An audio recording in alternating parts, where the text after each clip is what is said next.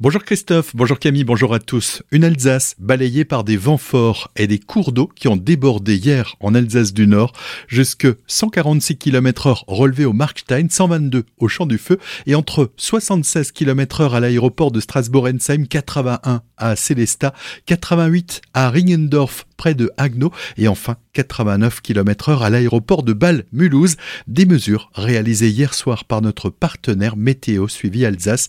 Notez que le Barin reste d'ailleurs placé en vigilance jaune pour risque de vent violent jusqu'à midi. Les cours d'eau sont aussi sortis de leur lit en Alsace du Nord, certaines routes dans le secteur de Soultz sous par exemple sont devenues impraticables. Des déviations ont été mises en place à Bechdorf et Merkwiller-Pechelbronn. Des caves ont même été inondées. La situation devrait s'améliorer aujourd'hui avec un vent qui passe sous la barre des 40 km heure et seulement quelques risques de pluie résiduelle. On y reviendra tout à l'heure dans la météo. Une marche solidaire pour sensibiliser à l'importance du don du sang du 13 au 15 janvier des bénévoles de l'association Les Globules de Marlenheim vont relier Colmar à Strasbourg. C'est un parcours de 100 km qui les attend ponctués en trois étapes. Colmar, Célestat, Célestat, Erstein et Erstein, Strasbourg. Jérémy, membre de l'association, et Dominique Grandidier, la présidente, expliquent leur démarche au micro de Solène Martin. Cette marche, c'est pas juste une randonnée sur nos belles routes d'Alsace, c'est surtout aller aussi à la rencontre des gens, récupérer des promesses de dons et de sensibiliser les gens et de leur expliquer pourquoi euh, on a besoin de sang. C'est un geste tout simple. On tend son bras pendant euh, à peu près un quart d'heure, 20 minutes, et ensuite on est accueilli pour euh, partager un repas. Donc on peut venir soit tout seul, soit avec des amis, soit avec des voisins, soit en famille. À partir de 18 ans, on a le droit de donner jusqu'à 70 ans, avec quelques restrictions comme ben, il faut peser 50 kilos par exemple, il faut pas avoir fait un tatouage dans les 4 mois précédents, etc. Mais tout le monde peut donner. Et c'est très important de prendre la mesure de ce geste en fait, puisque ce geste peut sauver des vies et sauve des vies au quotidien. Retrouvez l'entretien complet et le programme de cette marche sur notre site azur-fm.com dans la rubrique Actu régionale.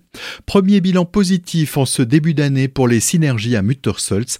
Un an après avoir accueilli ses premières manifestations, l'espace culturel a su trouver son public et sa fréquentation est une belle surprise selon Patrick Barbier, le maire de la commune.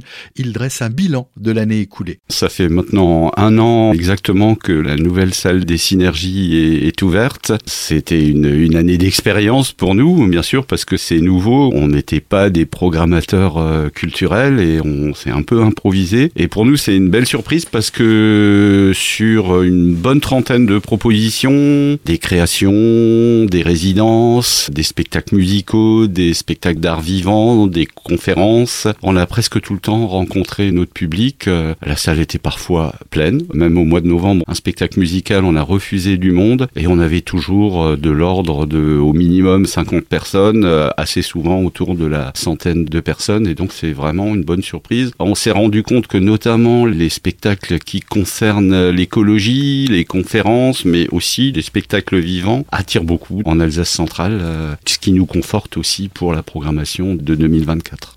Ciné-débat, exposition Stammtisch, concert et une inauguration sont notamment proposés au cours de ce mois de janvier.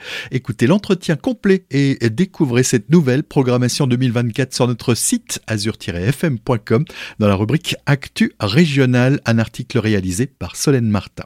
Et c'est maintenant officiel, Adeline Vetter, Miss Alsace 2023, sera aussi de la partie au Grand Bal de l'agriculture organisée en parallèle de l'élection de Miss 2024, ce samedi 6 janvier, à la salle polyvalente de Sundouz. Une séance de photos dédicaces sera aussi organisée avec le public.